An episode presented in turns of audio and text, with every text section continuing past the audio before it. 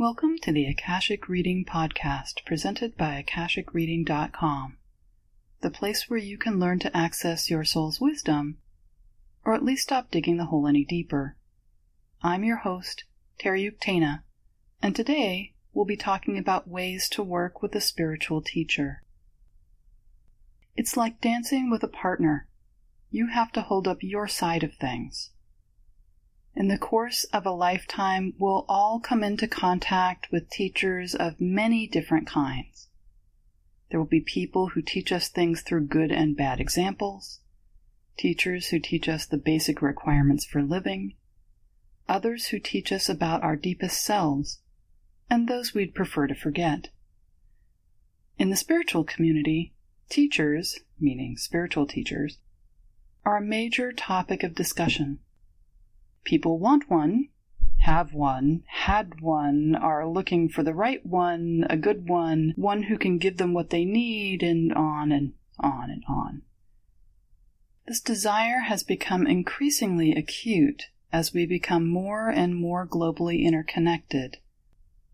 Old communities and cultural definitions are breaking down.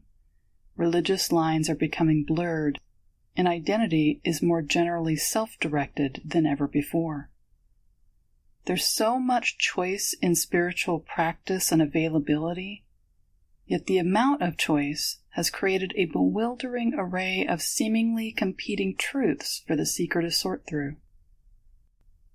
It's important in all of this change and opportunity to reawaken the old knowledge of how to study with different types of teachers in order to create a respectful relationship which is a positive for both teacher and student. To do this, I'd like to separate out teachers in this conversation into three different groups. I'm speaking here of beings who take on the formal role of teacher, not people who teach incidentally, whether by choice or chance. So, in this case, teachers can be, 1. Government paid teachers providing formal K through 12 education. 2. Akashic soul teachers. And 3. Spiritual teachers. For each of these categories, the relationship between the teacher and the student has rules and boundaries to be followed, and there are behavior expectations which need to be met in order to receive the education being provided. Knowing these expectations allows the student to utilize the resources to their best advantage. For government paid teachers, the first category, no matter what country you hail from or what system you were taught under, you received a formal education provided by teachers in a formalized educational institution. The exception being countries with no school systems or being a female in a country or culture or religion which didn't allow females to be educated. Other than those exceptions, all of us have learned that working with this type of government paid teacher means following the rules, behaving like all the rest of the children, taking in the material being taught, regurgitating it as required per testing and report writing, and not making things difficult for the teacher. With notable exceptions, which hopefully most of us have experienced at least once. There are some formalized education systems which are much better at this, and some that are much worse. And I know that this is one of the forefront issues of our current century. So I apologize for the overgeneralization necessary for this particular conversation. But there are many good teachers out there. And I worked in my local school district as an employee for many years, so I'm not slamming the system. But any of those good teachers will tell you this is the system they must work in. Therefore, we must survive it as well. We as students are required to conform, to go where we're led, not to question other than where we are directed to question for our own learning, and to be responsible for maintaining an orderly education experience or the semblance thereof. I point this out because it colors the way we work with all other categories of teacher. It's so ingrained in us at an early age, we don't recognize it, nor do we seek to find other ways of interaction because we don't realize there are any. Unless we go from this to further education, or we escape this situation to hack our education. But there are other ways many of which are much more beneficial for everyone concerned.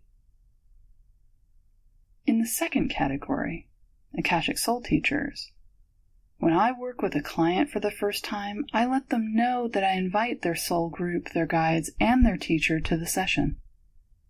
This is sometimes confusing because they think I'm referring to a spiritual teacher.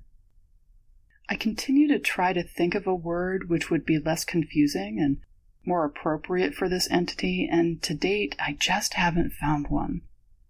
We simply do not have a word which encompasses all this being is to us. Each soul that comes into being is gathered into a soul group. This group is like siblings who are all exactly the same age, and yet have no sibling rivalry. Each soul group has a teacher.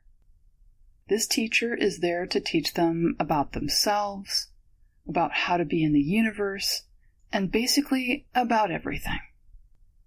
They're also a mentor, a parent, a confidant, a therapist, a friend, an older sibling, a spiritual advisor, and so much more. They take on full responsibility for the life of each soul within the soul group and the group as a whole, for as long as the group needs such support, which could be for eternity. The connection between souls and their teacher is even more intimate than family.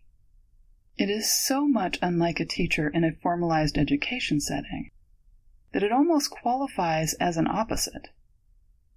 Lessons are tailored to the souls in a soul group and affect the teacher directly, since all communication between student souls and their teacher are not only telepathic, but also empathic. The teacher will not only hear their thoughts, but feel their feelings as well. In this relationship between the student and the teacher, where it's impossible to lie, where everyone knows everyone's everything else, learning is not separate from becoming. Subjects are not divided into arbitrary categories, and the relationship between the teacher and the student is interdependent. The student is responsible for learning, not to conform, but to be. They learn who they are as individuals, as members of a group, as a community, and as part of the harmony of all that is. Through this teacher and others who come to aid in the teaching, the souls gradually become independent from their teacher they will grow into equals and peers with their teacher, thereby creating a new form of the relationship, which includes a deep love and respect for each other and for all which has been, is being, will be. For those who wish to know, all people who are embodied right now have Akashic soul teachers. You more than likely have had yours for millennia. I have more details on how to create a conscious connection to your teacher while embodied in my class, Reading Your Soul Book in the Akashics. With the third category, spiritual teachers, there are as many types of these as there are religions and spiritualities and all the varieties of practices within them. From rabbis to Buddhist monks to gurus to priests to medicine elders and imams and yogis, there is a spiritual teacher for practically every path and every need. How you work with them is not one size fits all. Each has their own way of having their teachings and their service respected, dictated both by their personalities and preferences as well as the spiritual path they walk from clothing which needs to be worn, cleansings and other ritual ceremonies to be performed, titles to be used, means of addressing them verbally and physically, Each has specific things and activities which need to be observed. All of these practices have practical, spiritual, communal meaning, which is symbolically rich and in many cases connects the student not only with the current teacher and community, but throughout time with others who walked the same path.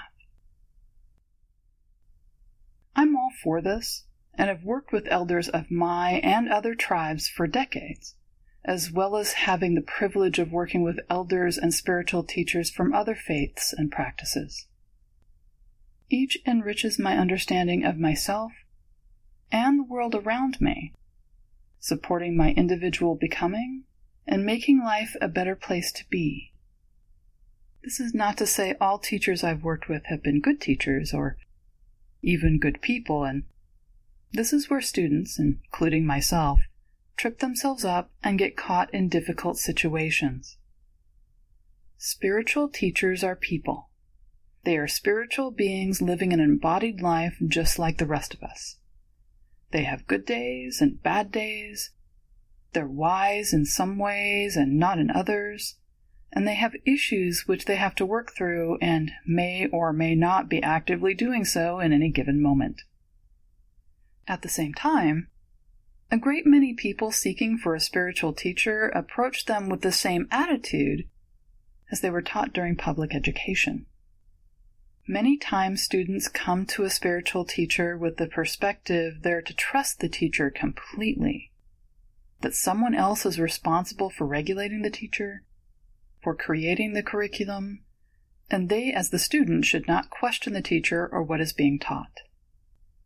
Some teachers reinforce this attitude. Unfortunately, this type of unquestioning adherence to teachings and conformity has led to many abuses of power both big and small, including the Jonestown Massacre, the issues with the FLDS, as well as the Rajneeshi issues I grew up with.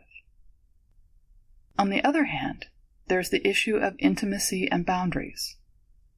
With formalized education, there are boundaries in place and they're well known, and except for a small number of cases, maintained. Teachers are authority figures who interact with students in limited and prescribed ways.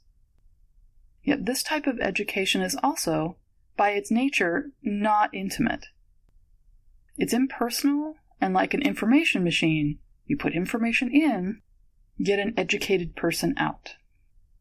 With spiritual teachings, by their nature, the relationship is intimate.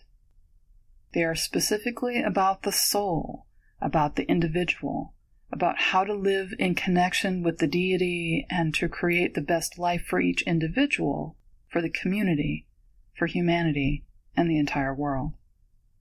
This type of interaction cannot help but lead to a desire for connection and interconnection, like what we have with our Akashic teachers. In fact, with the right teacher, it can feel as if we are recreating this Akashic relationship for ourselves and the emotional pull can be confusing and intense.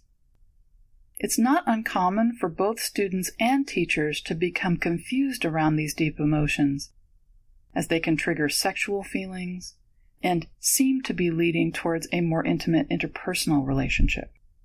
For these reasons, as well as others, working with a spiritual teacher means we need to add in a third component responsibility we need to be responsible not just for listening, working with, and participating in teachings, but for our own becoming.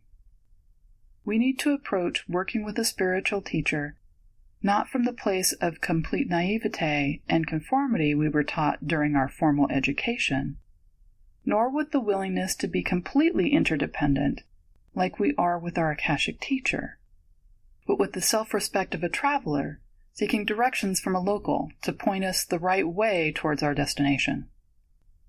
We will do the traveling, and we are responsible for each step of the way, but having walked the path before us, the teacher can guide us for a while until we're safely on to the next phase of our journey.